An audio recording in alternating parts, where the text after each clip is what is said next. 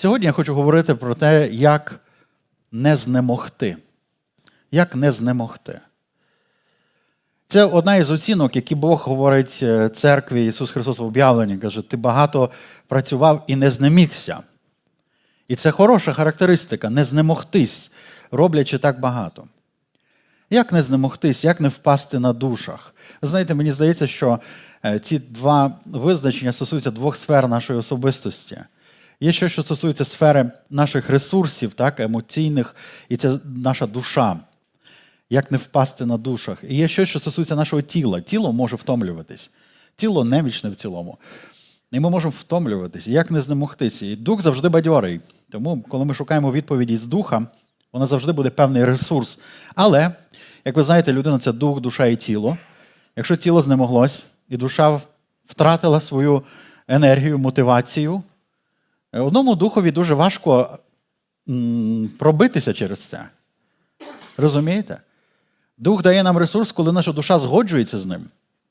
Коли наше тіло покорюється волі Божій, тоді все працює. Ми маємо ресурс. Так от я хочу про це говорити. В старому завіті священникам Бог дав таке повеління підтримувати постійно вогонь, який мав горіти. Були речі, які мали постійно, як олива, яка мала бути постійно поповнена, щоб завжди горіло е, цей підсвічник, щоб завжди горів вогонь на жертвівнику. І це характеристика нашого служіння. Ми не можемо допустити, служачи Богові, а ми віримо в священство всіх віруючих. Якщо ти є в церкві, якщо Бог покликав тебе, якщо ти нове творіння в Ісусі Христі, Бог для тебе має священницьку місію. І це означає, ти маєш звершити це священну дію до кінця, як апостол Павло про це каже. Я звершив моє служіння до кінця. І коли ви подумаєте навколо, ви можете помітити людей або знати таких людей, які колись горіли, які колись несли оцей полум'я, знаєте, вогнене. Вони були зразком для інших людей.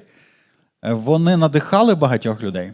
Але також ви можете бачити, приходить час, і ви бачите, що е, цього вогню вже не вистачає навіть для їхнього життя. І і знаєте, що коли б запитали, що сталося, як правило, люди називають багато різних причин. Ну, Вони називають те, що вони можуть осмислити так, через е, призму свого життя. Не завжди вони можуть точно описати, що сталося. Іноді ви можете почути, що вони просто вигоріли, бо бо якісь обставини були особливі, чи ставлення, хтось не цінував їх, так як вони вважають, потрібно було. І тобто люди можуть називати багато причин. Вони просто вигоріли, вони втомилися, вони образилися. І знаєте, я хочу сказати, що так, це все по-людськи, це все дуже по-людськи. От переживати такий стан. Е, сам мені це також знайомо, як і всім людям. Я думаю, що тут немає нічого дивного. Ісус знає цей стан, також він був людиною. Тут немає нічого дивного. Це все так по-людськи. Знаєте, Біблія так і описує, що люди втомлюються. Так, ви знаєте, це написано. А Бог ніколи не втомлюється. Тому по-людськи втомлюватися, по-людськи втрачати е, якесь натхнення, по-людськи розчаровуватися, ображатися це все дуже по-людськи. Але коли ми дивимося на Ісуса або кладемо надію на Бога, це обітниця і в старому, і в новому завіті. Наша сила обновлюється. У нас з'являється ресурс, який не людський. Це щось, що не мають люди в цьому світі. Це щось, що приходить згори, і щось, що дає нам силу виконати до кінця. І от як же не знемогтись? Я люблю проповідувати е, Слово Боже великими такими, знаєте, кусками. Є тематичні проповіді, я люблю тематичні проповіді також. Але мені особливо подобається, коли ми заглиблюємося в якийсь конкретний текст і також розуміємо контекст, в якій книзі він поміщений, е, що хоче нам донести автор. Так от ми будемо говорити і читати сьогодні фактично все із Євреєм 12 розділ. Євреєм 12 розділ. І я хочу прочитати перших декілька віршів, які, власне, говорять про те, про що ми хочемо говорити сьогодні з вами. І подивимось, дорогі. Добре? І дослідимо цей текст. Тож, і ми, мавши навколо себе таку велику хмару свідків, скиньмо всякий тягар та гріх, що оплутує нас, та й біжім з терпеливістю до боротьби, яка перед нами. Дивлячись на Ісуса, на начальника і виконавця віри, що замість радості, яка була перед Ним, перетерпів Христа, не звертавши увагу на сором і сів по правиці престолу Божого. Тож подумайте про того, хто перетерпів такий перекір проти себе від грішних, щоб ви не, змог... не знемоглись і не впали на душах своїх. Ви ще не змагались до крові, борючись проти гріха. Е, цей четвертий текст особливо незрозумілий. Так що ж це означає? Добре, добре. Давайте прочитаємо ще, ще декілька перекладів цього ж самого тексту. Пропоную вам новий український переклад, він його можливо подивитись також на екрані. 12 розділ, перший вірш. Завдяки тим великим людям ми маємо так багато прикладів непохитної віри. Тож відкиньмо все, що перешкоджає нам подолати відстань і перемогти у змаганнях, усе, що уповільнює наш біг, разом з гріхом, який постійно примушує нас падати. Хай завжди перед очима нашими буде Ісус, наш провідник у вірі, який приведе її до досконалості. Заради радості, що чекала на нього, Христос витерпів страту на Христі і, прийнявши цю ганьбу, тепер посів своє місце по праву руку від Божого престолу. Пам'ятайте про нього, хто виніс таку на руку з боку грішників, щоб ви тепер не занепадали духом і не полишили ваші старання. Ваша боротьба з гріхом ще не стала для вас боротьбою до смерті. Добре, я ще прочитаю два переклади. Розширений переклад і переклад меседж, англійські переклади. Для того, щоб нам утвердитися в тому тексті і добре його відчути. Чи ви бачите, що це значить? Всі ці першопроходці, які проклали шлях, ці ветерани, які підбадьорюють нас. Це означає, що нам краще звершити і наш біг. Тому приготуйтесь, почніть бігти і ніколи не зупиніться. Ніякого зайвого духовного жирку, ніяких паразитуючих гріхів. Зосередьте ваш погляд на Ісусі, який і почав, і завершив біг, в якому ми зараз є. Дослідіть, як він це зробив. Тому що він ніколи не втратив свій погляд від того, що було попереду. Тому він досяг кінця свого бігу з Богом і зміг пройти все, що чекало його на шляху. Хрест, ганьба і все інше. І тепер він у місці слави по праву руку від Отця.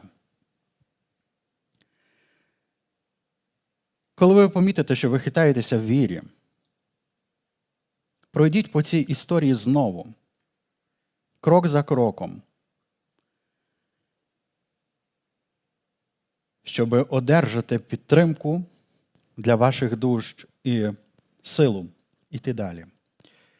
Це дасть вам адреналін для вашої душі. Це сучасний переклад, орієнтований на молодь.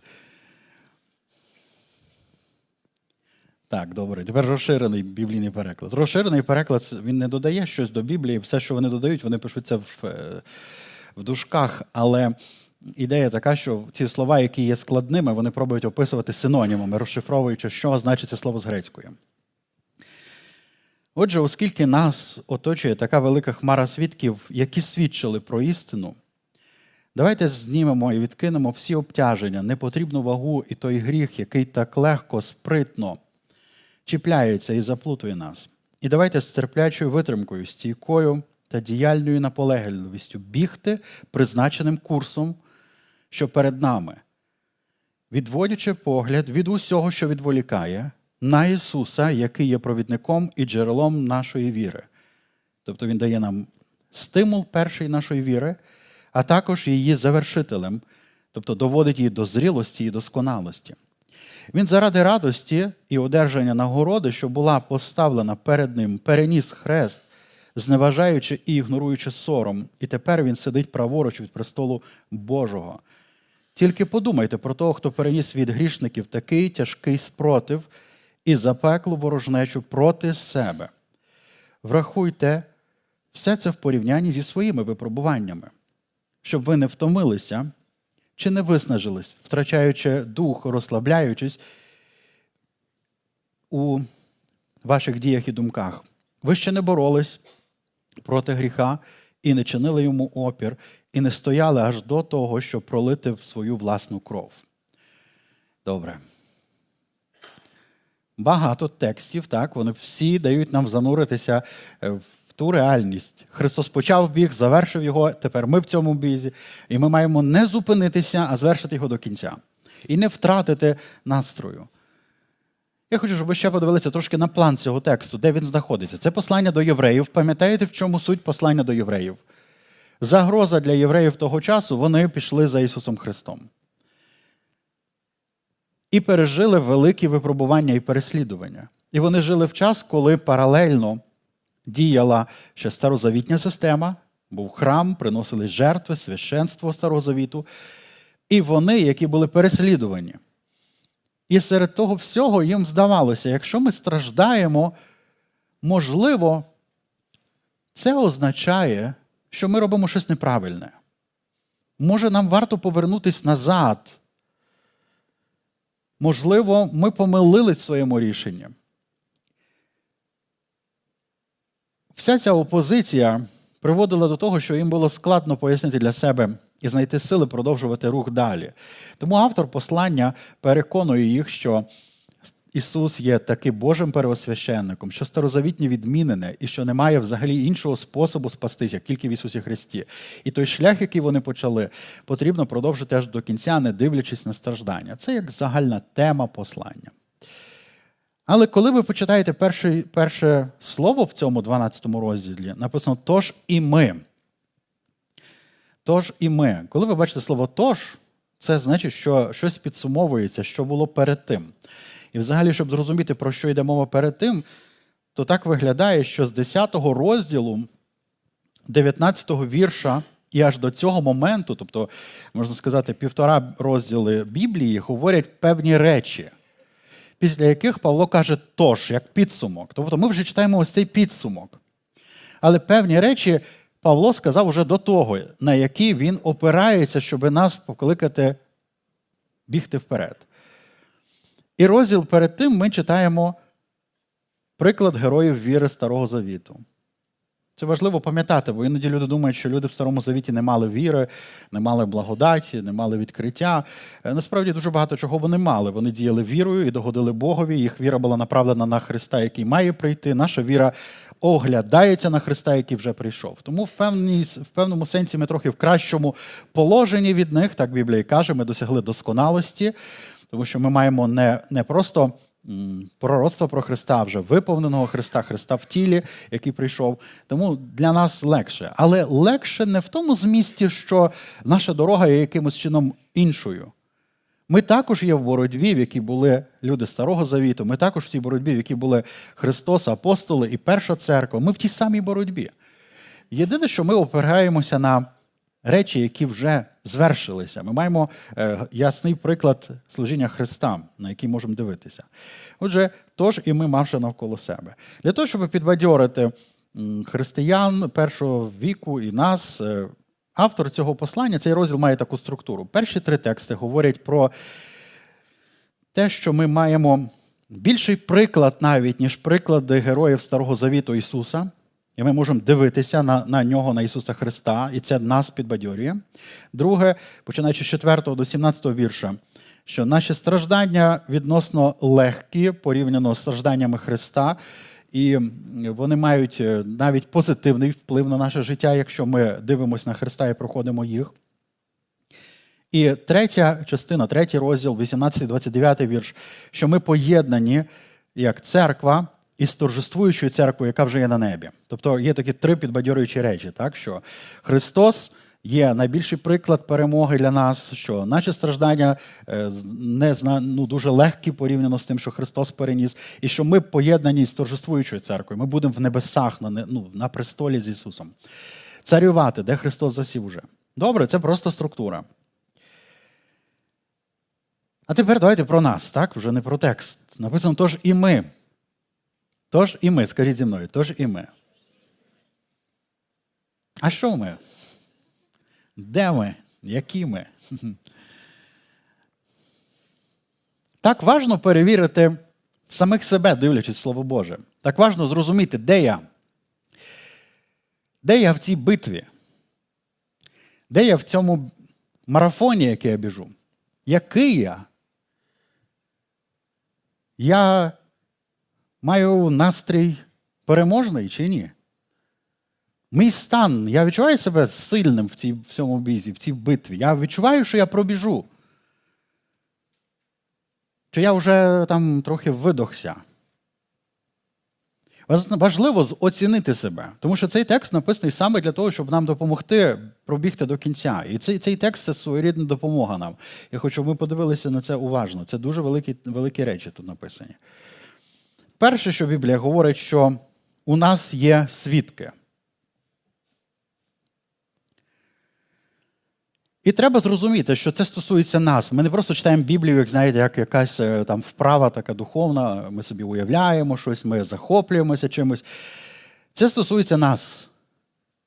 Все, що було написане, стосується нас. Покликання стосується нас. Бог не захотів, щоб його історія оминула нас. Ми вибрані, ми покликані. І ми потрібні Богові в наш час, у нашому поколінні, у нашій країні. Ми потрібні Богові, щоб звершити якийсь його задум для нашого життя. Як вони колись послужили в певні періоди, люди Старого Завіту, як Христос свого часу виконав свою місію. Для нашого життя є місія. Для нашого життя є покликання. Ви знаєте, це, це особливість взагалі протестантського мислення. В ньому є така річ, як, знаєте, певне месіанство.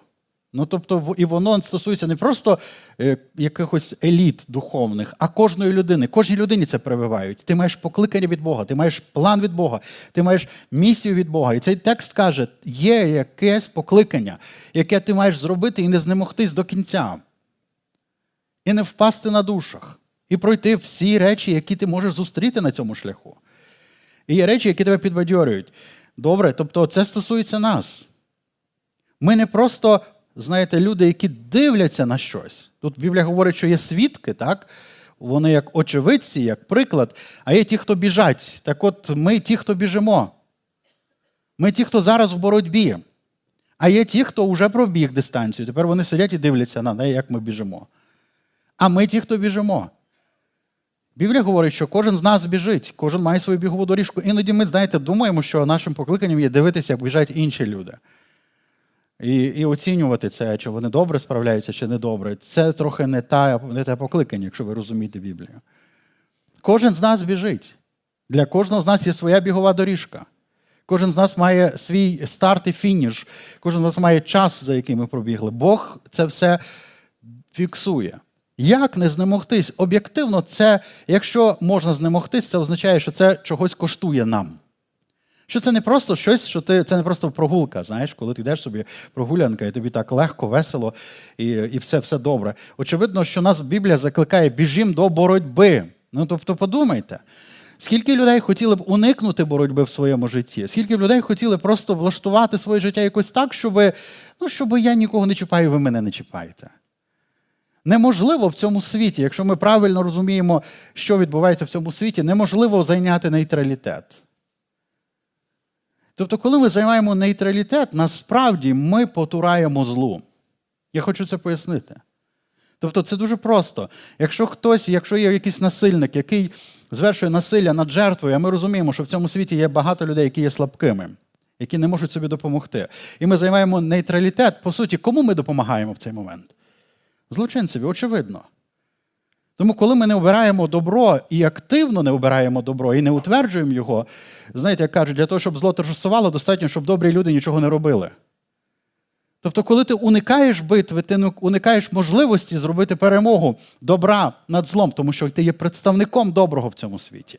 Ти є представником світла. І коли ти ховаєшся, світла немає, перемоги немає. Тому немає варіанту для нас втікати від боротьби, є варіант бігти до боротьби. Ну де взяти сили, коли ми всі знаємо себе коли і так важко, а тут ти ще й до боротьби бігти. Добре, друзі, повірте, це дуже великі слова. Мене це підбадьорює, тому що те, що апостоли взяли і написали, залишили для нас тут, це є великі слова. Кожен з них має велике значення. Давайте розберемося, хто ці свідки.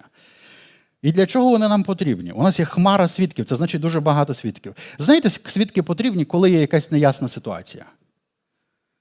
Коли все зрозуміло і ясно, тобі не треба свідків. Коли ти сам бачиш все, тобі не треба, щоб тобі хтось розказував, що зараз відбувається. Ти все знаєш. Свідки потрібно, коли треба розібратися в складних ситуаціях. І наше духовне життя, біг і боротьба це є складна ситуація. Знаєш, коли як е, ну, як відбуваються якісь події складні, ти навіть не можеш зрозуміти, що відбувається. Тобі треба, щоб хтось тобі дав очевидь достовірну інформацію про процеси, в яких ти є зараз, бо ти за деревами лісу не бачиш. Так? Ти настільки вв'язався в бій, що навіть не знаєш, що відбувається до кінця. Тобі треба, щоб хтось збоку тобі сказав, все нормально, ти на правильній дорозі ти переможеш. Тобі здається, що це, що ти не справишся, але в тебе є сила. Я я тобі кажу це. І хто ці свідки? Це люди, про яких Біблія говорить в 11 розділі. Ми буквально бачимо весь розділ людей, які нам про щось свідчать. Про що вони нам свідчать? Кожен з них має своє свідчення. Ви розумієте, що свідчення це те, що ти бачив сам, те, чого учасником був ти сам. І у них різні свідчення, вони не одинакові. Кожен з них жив в різні часи, мав різні контексти, там є і чоловіки, і жінки, там є і царі, і прості люди, там є всі люди на різну ситуацію. І ти можеш знайти людей, які тобі скажуть щось. Моя ситуація була подібною. Я проходив через таку ситуацію. Мені здавалося, що нема виходу. Але я вибрав вірити Богові в цій ситуації. І не просто вірити, я вибрав слідувати за Богом, йти в цю битву в ім'я Боже. І я переміг. І ці люди свідчать нам, нам, які зараз живуть, ми можемо подивитися і бачити свідчення від них. Кожен з нас може знайти багато свідчень, що вірити Богові це переможна позиція, тому що що перемагає цей світ, якщо не віра наша? І коли ти займаєш цю позицію, хтось тебе підбадьорює, він каже, ти на правильному шляху, тобі важко, ти відчуваєш опозицію, ти відчуваєш ганьбу, яку на тебе зводять, ти відчуваєш всі ці речі, страждання, ти відчуваєш важкість якусь цій битві, але знай, що ти справишся, і це вартує того. І, дорогі, нам важливо чути ці свідчення. Нам важливо чути ці свідчення. Іноді люди думають, та ні, це все якби старий завіт, що там нам е, шукати, там там нічого нема. От все є в Христі Ісусі. І ви знаєте, що це це амінь, так і амінь. Біблія так і говорить. Ми маємо дивитися на Ісуса Христа. Ми не маємо дуже захоплюватися е, там Давидом, Йосипом і іншими людьми. Це просто свідки, які допомагають нам. Вони просто, я, до речі, не знаю, чи можуть люди з, з, з вічності бачити наш, наше життя зараз. Але Біблія говорить, що небеса радіють, коли на землі відбувається покаяння людини. І ми не знаємо, чи це бачать люди самі, чи ангели їм про це говорять, які можуть бачити. так? Але ми розуміємо, що вони можуть бути і свідками, як як ті, хто є зараз за нас, вболівають, так? вперед, в тебе вийде.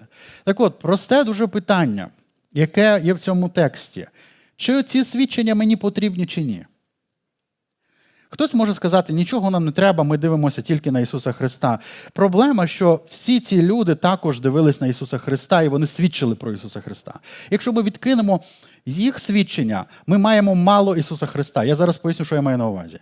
Хто з нас, хто з вас, дорогі, бачив Ісуса Христа? Я маю на увазі буквально в тілі міг спостерігати життя Ісуса Христа три з половиною роки.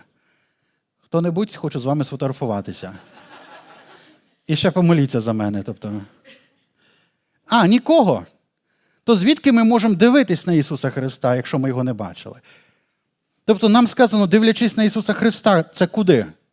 Ще й нам ще й складно, у нас нема образів в церкві. Тобто дивитись на Христа це куди? Розумієте, це це добре написано, це сильне слово, але куди ми дивимося на Христа? Всередину себе можна заглянь всередину себе. Ну це дуже сильно звучить, але що якщо всередині страх, втома, сумнів, розчарування? Куди це дивитися? Так от нам потрібен об'єктивний Христос, а не суб'єктивний, що я собі думаю і відчуваю про нього зараз. І об'єктивний Христос нам переданий очевидцями Ісуса Христа. Це люди, які були біля нього, які бачили, які записали. Апостол Іван, наприклад, починає послання, каже: ми це бачили, ми торкались, ми їли з ним, ми все пережили. І ми це пишемо вам, щоб ви також мали повну радість, маючи того самого Ісуса Христа, маючи доступ до Ісуса Христа. Тому нам потрібно свідчення людей, які бачили Ісуса Христа. Так ми, ми маємо образ Ісуса Христа.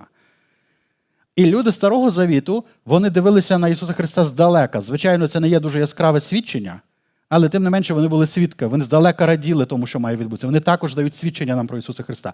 Ісус каже, вони про мене свідчать. як апостоли, так і пророки. І церква збудована на основі апостолів і пророків. Апостолів новозавітніх і пророків старозавітніх. Якщо ви цього не розумієте, ви можете прочитати, як виглядає Новий Єрусалим, там, де є і старозавітні пророки, і апостоли разом, які являють місто нове, тобто ну, представлені. Нам потрібно все, що сказано. Щоб зовсім ясно з цим бути, давайте прочитаємо Римлянам 15.4. Римлянам 15.4. Наскільки нам важливо свідчення людей Старого Завіту також. Написано так: а все, що давніше написане, написане нам на науку. Скажіть нам на науку. Тобто, виявляється, що все, що написане давніше, тобто до Нового Завіту, написане нам, як новозавітнім віруючим, щоб нас чомусь навчити. І з чого воно може нас навчити там? Щоб терпінням і потіхою списання ми мали надію. Ви бачите? Старий Завіт вчить нас, як бути терплячими, очікуючи виконання волі Божої, як бути в вірі з терпінням, і дають нам потіху. Ми можемо бачити, що Бог завжди був з цими людьми. Наприклад, ви читаєте про Йосифа і читаєте, ну і що я можу від нього навчитися? Ви можете навчитися, як бути вірним Богові у всіх обставинах, в які вас помістили навіть проти вашої волі. Як поступати там правильно, як бути терплячим і і зберегти свою надію і виконати покликання. Ми можемо в кожній історії вчитися. Це написано нам на науку, на потіху, щоб ми взяли надію звідти. І знаєте, дьявол хотів би вкрасти в нас Біблію. Він хотів би вкрасти дві третіх Біблії і сказати, це тебе не стосується, це вже все. Іноді він може піти ще далі і сказати, Євангелія тебе також не стосується, бо вони написані в період дії Старого Завіту.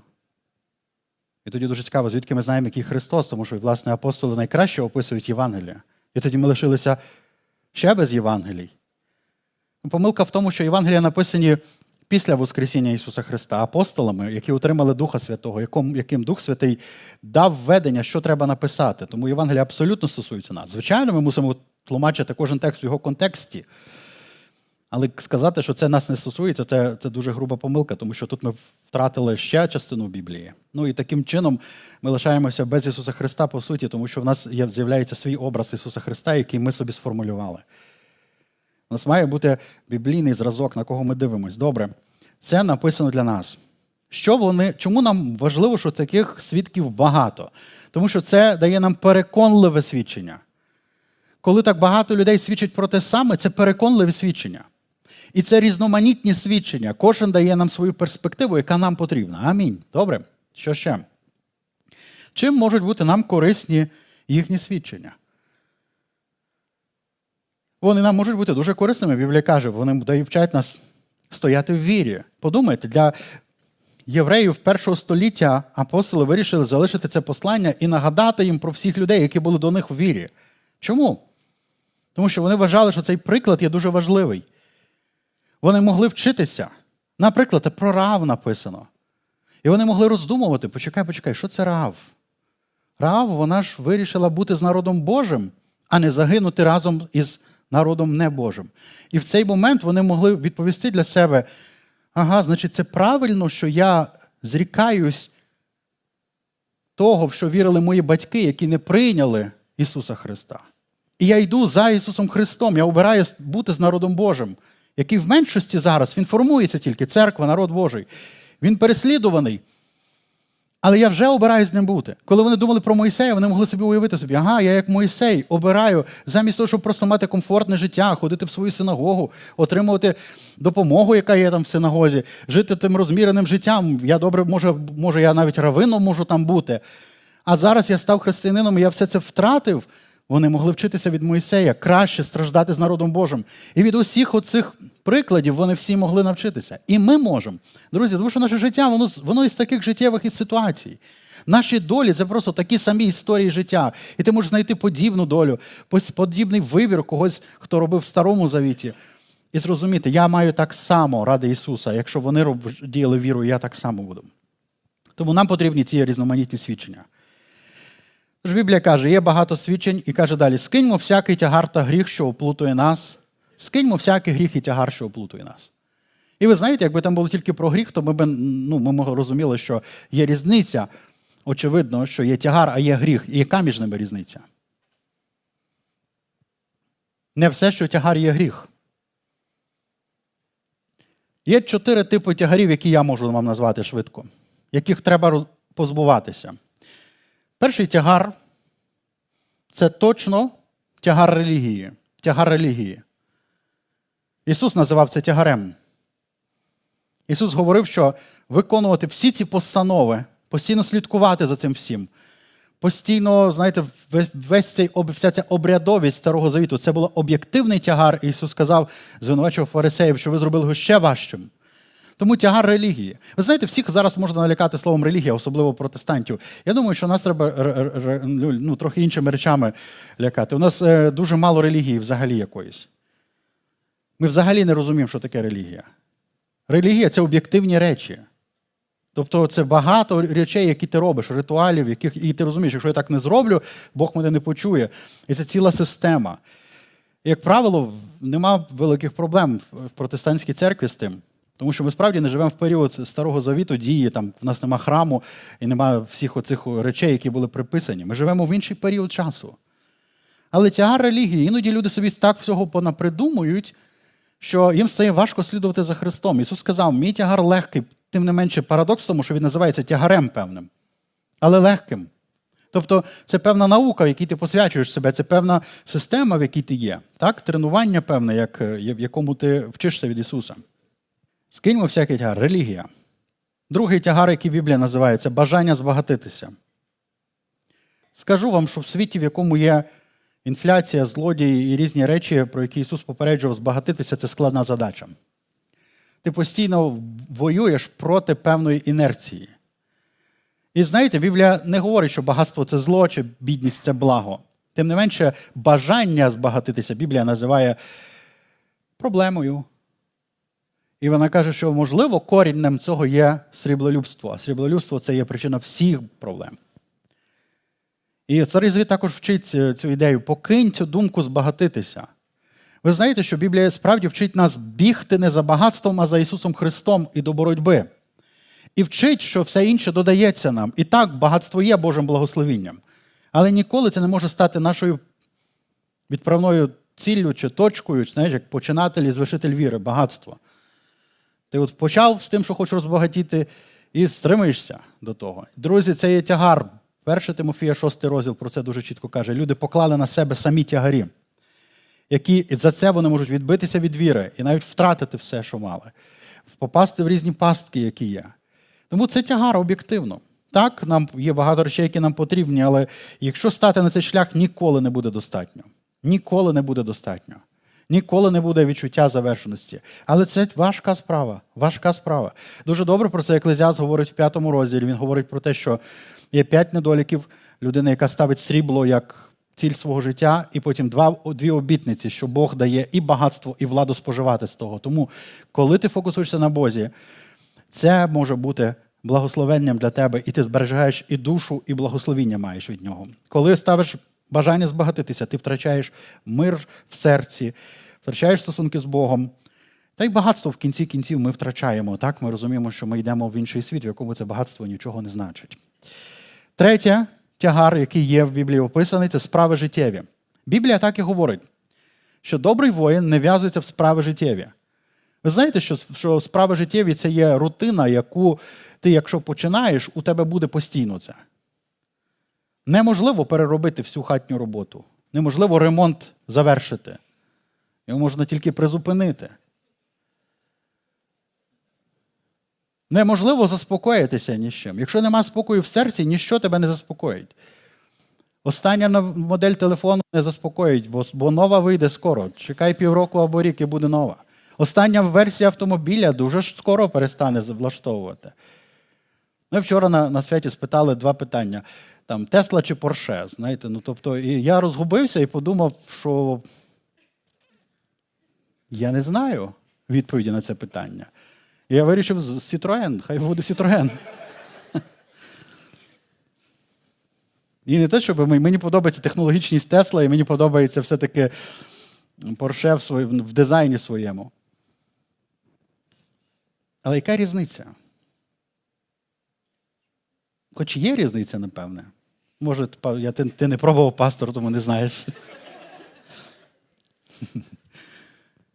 Яка різниця? Все ж не перепробуєш в житті. Все не досягнеш, все не втримаєш, все не збережеш. Тому важливо обирати, в які битви ти в'язуєшся. Ось ось ці речі, знаєте, я приведу простий приклад. Я, Це не те, щоб там інструкція до дій. Коли я був на місії, в мене було хобі, я дуже любив е, рептилії і всі всі види, мені дуже подобалося. Я був місіонером. Я захотів купити собі змію. Я дуже хотів змію, хотів отруєну змію. Дотепер я люблю, до речі, для мене візуально це це най, найгарніші тварини. Ну, тобто всі всі ті їх, е, ну, які вони, е, ці кольори. Я знаю, що в церкві є декілька людей, які також люблять, тому ми, ми в меншості, але ми правильні.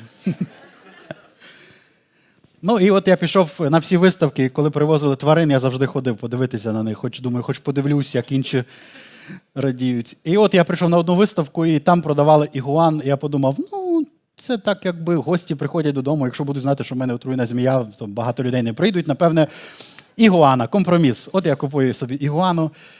І тоді почався цікавий процес в житті, справи е, життєві. Ну, тобто, ви знаєте, що створити для ігуани іде умови для того, щоб вона добре розвивалася, це я вам скажу зусилля, дуже багато зусиль. Так от я почав над цим працювати. Тераріум, світло, відповідне, температурний режим, реле, яке включає, виключає все. Ну, це, це я налаштував. Я не знав, що є ще більша проблема, ніж це. Це харчування спеціальне. Були в мене такі місця, особливо взимку це проблема, тому що вони в основному, ну, здебільшого, це вегетаріанська дієта. І, Тобто, взимку знайти всі ті види салатів, ти приходиш на ринок і купуєш їх по ціні, як приблизно як як ну, ціні м'яса, і думаєш, а ще вітаміни там, і ти думаєш, так, чекай, я собі вітаміни не купую, а. А ти її вибираєш свіженьке, бо вона ж не буде їсти. Якщо ти покладеш, воно трошки підвяло, все, ти вже зможеш викидати, новесеньке треба. Боже милий, як я мав дві радості в житті, ви знаєте, да? Коли купив і коли віддав безкоштовно разом з тераріумом. Я переїжджав вже до Львова, я зрозумів, що я не, не буду це вести з добро з собою. Я просто хочу пояснити, що навіть маленький котик може дуже багато створити в твоєму житті зобов'язань, які які ти мусиш виконувати. І це так так невинно і мило. І, ну, до речі, котів я ніколи не розумів вдома. Собачка, котик, і ти починаєш думати, коли я їздив на якусь поїздку, мені завжди треба було знайти ще людину, яка прийде, яка не боїться ігуани, яка її погодує пару разів. А через тиждень я помічав, що вона стає дикою, тому що ну, тиждень ніхто з нею не спілкується, це дуже швидко приходить. Найгірше це коли хтось відкрив дверцята, ігуана стрибнула або хвостом махнула, і вони втекли з кімнати, і вона пару днів без їжі, і ти знаходиш її на карнизі, як вона сидить, змерзла, холодна. Ну, коротше. Я маю на увазі, є хороші речі, які ти береш в своє життя, і ти мусиш це. Хто має два мобільних телефони? Це це взагалі дивно дуже.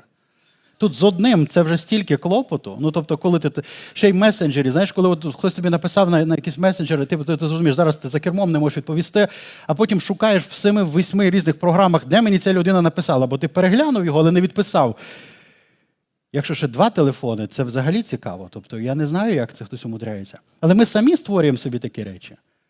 Ми самі входимо в багато процесів, які створюють, знаєте, в нас. І потім, коли коли ти чуєш про те, що щось давай там роби щось для Бога, ти думаєш, так куди ще для Бога?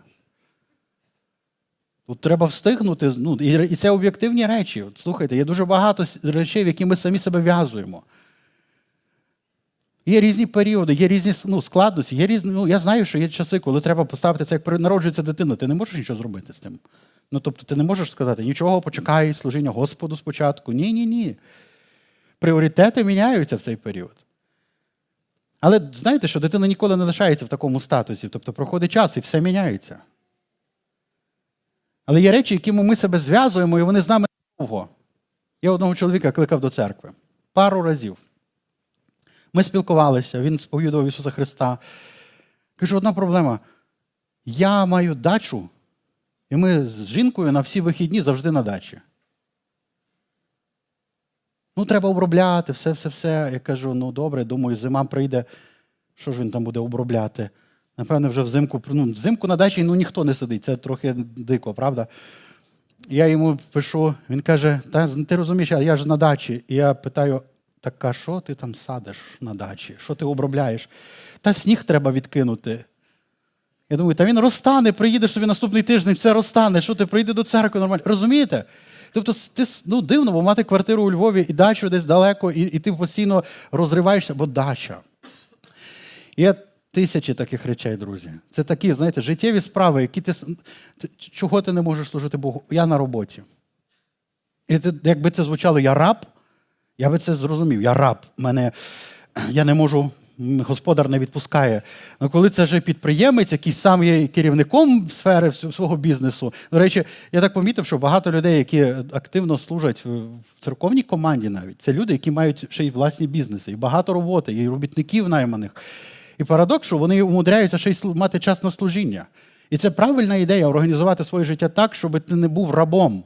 Тому що Христос нас відкупив від рабства з Єгипту. Щоб ми могли управляти своїм життям, а не казати, я тут загнаний як собака чи як кінь. Хто тебе так загнав? Коли тобі кажеш, біжим до боротьби, каже, я вже не зможу швидше. Я ледве встигаю від того до того, да, по справах бігати. Ну хто на тебе це все нав'язав, дорогий? Тому справи життєві завжди треба мати під контролем ці речі. Ці речі ніколи не мають, є якась необхідність в цих речах, але ніколи нема кінця в тих речах, якщо їх не поставити їм і деструктивні стосунки також хочу сказати, це може бути тягарем. Це може бути тягарем, коли ви маєте нездорові стосунки, і ці люди постійно забирають вашу силу, коли це це з цим окрема тема є, я я про це говорив, але це те, з чим треба розбиратися. Тому що, коли після того ти чуєш, що треба когось ще любити, ти думаєш, я вже не можу любити нікого, я вже себе ненавиджу, все ненавиджу, нічого не хочу, знаєш, тому що це забрало всі твої сили. Так насправді у нас має бути на все ресурс, і Бог так передбачив це. Біжім до боротьби. Люди часто втікають від реальності. Вони хочуть втікати від боротьби. Знаєте, є таке прислів'я, що для того, щоб потрібно всі, ну, тобі потрібно вся твоя зусилля, щоб бігти, і тоді ти лишатимешся на своєму місці тільки. То, щоб витримати своє місце, ти маєш бігти завжди. Але якщо ти хочеш рухатись вперед, тобі треба в два рази швидше бігти. І насправді біжім до боротьби. Так часто в житті треба бігти, щоб ти хоч кудись рухався. Якщо ти не будеш ставити собі за ціль бігти, ти не ти не просунешся нікуди. Ти будеш бачити, як як тебе відсовує все назад. Як завжди, все, все от тільки хочу щось зробити, мене зразу всі обставини потягли. Є є певна опозиція в цьому житті. І ми тепер знов хочу сказати, дорогі, ви коли це чуєте, ви мусите з Духом Святим перевірити для себе це слово, тому що це загальний принцип. Але є люди, я іноді чув, люди приходять, о, пастор, я так відчуваю себе, що я мало роблю для Бога, мало служу в церкві. І коли взнаєш ситуацію, ці люди ти кажеш, заспокійся, слухай. Ти робиш, по-перше, вже багато, ти робиш дуже багато тут, і, і це твій період життя зараз. Ти робиш це для Господа також. Просто дивися, чи ти не втратив фокус з Ісуса Христа, чи ти виконуєш покликання, яке на твоєму житті. Ти не можеш бігти весь час у всіх напрямках одночасно. Є час на все. Ці свідки потрібні, дивіться. Ми не повинні думати, що це щось дуже далеке. Ну, То то був старий завіт, то вони апостоли, ми тут живемо своїм життям. Ми не повинні ідеалізувати тих людей. Тобто, от вони там герої віри, от вони біг, от апостоли, апостол Павло. Я коли чую апостол Павло, я думаю, друже, якби ти був біля апостола Павла, ти був би нещасливою людиною. Ти з ним здалека так можеш захоплюватися. Всі, хто з ним були близько, ледве терпіли його. Тому що він сам гнав як ненормальний, і людей, які були з ним, заганяв. Так, ну, ви, ви можете це об'єктивно побачити. Тобто він сам на себе брав зобов'язання і на інших людей такі, які навіть Ісус їм не не, не казав. Тобто, наприклад, Ісус повелів їм жити від Євангелія, а Він сказав, а ми з Варнавою не будемо. І Варнава каже, чого ти сказав раніше? Я я, я взагалі інакше думав. Я думаю, що в той день, коли Варнава пішов від Павла, він сказав, слава тобі, Господи, що ти мене звільнив. Це ще одна ідея. Ти не можеш бігти іноді в темпі інших людей. Ти маєш знати свою бігову доріжку і що ти маєш робити. І витримуйся, будь вірний в тому, не занепадай, не зупиняйся. Але не обов'язково в тебе та сама бігова доріжка і той самий темп, як в іншої людини. Це важливо знати. Амінь. Амінь. Так, дивіться, друзі. Що тут написано? Тут написано, що є ще гріх, який оплутує. Взагалі, ідея в оригіналі там навіть звучить так, що він служить як пастка. І ви знаєте, що пастка це те, що рано чи пізно спрацьовує. Якщо ти будеш ігнорувати пастки, коли-небудь ти в неї попадеш. Тому це щось, що оплутує, і ти зараз не відчуваєш, що воно десь тебе оплутує. Ти просто бачиш, ну там цей лежить, да, да, десь отам воно і там. Але коли ти захочеш бігти, ти побачиш, як ця, як цей зашморг починає стягувати тебе. Тому здалека, коли бачиш це, уникай цих речей. Гріх і тягар.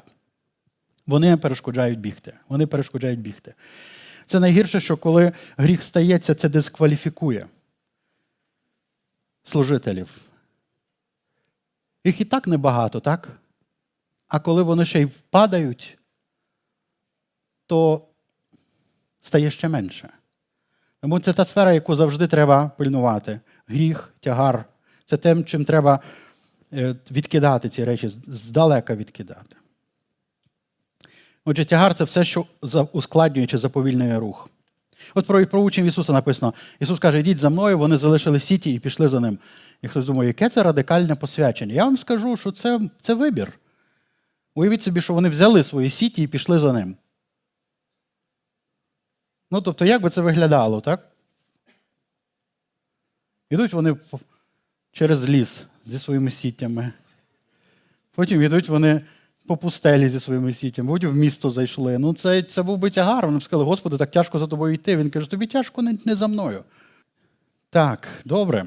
Біжім до боротьби. Люди часто уникають битви. Я хочу сказати вам одну річ: чим більше ти уникаєш битви, тим швидше ти програєш в цій битві. Тому дуже часто, коли ти біжиш до боротьби, яка перед тобою, це також важлива ідея. Іноді люди собі видумують якісь битви, яких не є перед ними. Тобто вони в'язують себе в якісь битви, до яких не були покликані. Є битва, яку ти мусиш пройти, яка твоя, а є не твоя битва. Не твоя битва. Можеш не бігти до неї. Але коли ти біжиш за Ісусом і зустрічаєш битву, не треба втікати. Насправді, саме тоді ти отримуєш силу перемогти, коли біжиш до неї. Ти бачиш, як як зло відступає, а ти перемагаєш. Тому біжи до боротьби. Хочу завершити цю проповідь на темі христоцентричності. Подумайте, тут написано, дивлячись на Ісуса. Дивлячись на Ісуса. І описано тут конкретно, що значить дивитись на Ісуса в третьому вірші. Подумайте про того, хто перетерпів такий перекір від грішних. Тобто ми дивимося на Ісуса через наше роздумування про Ісуса. Коли ми можемо свій розум сфокусувати на тому, що ми знаємо, і скласти картину Ісуса. Тобто ми не можемо його бачити очима, але ми можемо бачити його, читаючи Євангеліє, і скласти це докупи. І нам важливо дивитися на Ісуса. Ми маємо захоплюватись Ісусом Христом більше за всіх героїв віри, за всіх е, апостолів, пророків і навіть сучасних служителів. Іноді ми хочемо бачити Ісуса через когось, знаєте, ми ставимо як посередників. І це проблема, коли ми Е, маємо якогось одного. Ну, в мене іноді, коли питають пастор, кого ви слухаєте, від кого ви вчитесь, мене це проводить таке замішання, я зразу не можу сказати, тому що дуже багато кого слухаю. Але отак, щоб сказати, що я можу назвати когось як як такого, знаєте, апостола свого, що він от от все, що він говорить, я приймаю це як так і амінь. Я не можу так сказати зараз. Ну, Тобто їх занадто багато, щоб виділити когось одного. І це добре мати хмару свідків, що ми не, не просто віримо в Ісуса Христа, але через очі якогось одного чоловіка, який пізнав. Важливо мати багато. Важливо мати багато. Іноді люди занадто віддають себе в залежність до якихось людей і кажуть, я Аполосів, я Павлів, я Петрів. Знаєте, тобто це коли ти зв'язав себе тільки з якоюсь людиною, яка є ніби каналом Божим в твоє життя. Послухайте, звичайно, треба мати, знати своїх служителів, наставників, це зрозуміла річ. Але не може бути якоїсь людини, яка яка просто, знаєте, як своєю тінню Христа закриває в нашому житті дивлячись на Христа, це важливо. важливо. І подивіться, що Біблія говорить нам про Ісуса. Що Він не просто почав, а завершив. І завершив він це до кінця. І він дивився на нагороду, на волю Божу. Що це допомогло йому? Перетерпіти хрест, не звертати уваги на сором.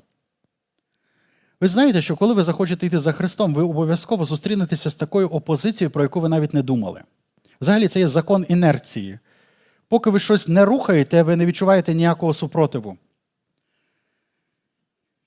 Поки ви дивитеся просто на шафу і думаєте, та треба пересунути, вам здається, що це просто. От вона тут треба сюди. Ну, коли ви почнете її сунути, ви знаєте, що виникає. Спротив. Коли ви вибираєте якесь рішення, ви хочете якесь почати служіння, вам здається просто, та от я тільки вийду, скажу, і всі побіжуть, будуть допомагати. Ну, це ж таке хороше служіння. І всі кажуть, що треба таке служіння в церкві. Ну, коли ти почнеш щось робити, ти побачиш спротив. Це коли ще лінь і просто небажання підключитися, це ще благо. Тобто, коли коли ти реальний спротив, коли люди починають знаєте, щось таке видумувати, чого то не треба робити, ти думаєш, ого, нічого собі. Але коли ти біжиш до боротьби, ти переможеш. Ти зробиш те, що треба. Також завжди, знаєте, чому так багато про сором говорить цей текст? Е, Христос не звагав, не, не звертав уваги на сором. Е, ну, Про це мало говорять взагалі. Я коли зустрів цю думку, я її, вона мене шокувала, і потім я навіть теж не хотів про це думати, що так так було це. Але це стосувалося роз, теми розп'яття. Взагалі, це була ганебна смерть. І ви знаєте, на всіх іконах Христос намальований з надбедерною пов'язкою. Насправді, дуже часто її не було взагалі. Тому це була ганьба, це була буквальна ганьба. Тобто це сором. Це було і тому це це ніколи не була смертна кара для людей, які мали римське громадянство. Це тільки для рабів, для хто кого хто повставав проти Римської імперії з метою зламати взагалі будь-який супротив людей проти імперії. І коли, знаєте, завжди буде якийсь сором. Як апостоли кажуть, ми ми йдемо через славу і безчестя. Тобто Ісус це говорив, про вас не будуть говорити все добре. Якщо ти хочеш служити Богові і ти за ним, запам'ятай це, ти не можеш подобатися всім людям. Хочеш подобатися всім людям, продавай морозиво. Коли ти хочеш йти за Христом, не буде так, що ти будеш всім подобатись. Та ти не маєш ставити собі це за задачу. Ти знаєш, кому ти маєш догодити. І тоді це твій захисний механізм. Ти можеш легко розуміти, люди це люди. Я знаю, на кого я працюю і кому я маю догодити. І просто іди за Христом, біжи на Христ, не дивися на ці речі. Знаєш, якщо ти не будеш прикладати зусиль, я можу сказати, є тільки одна причина, чому ти можеш програти.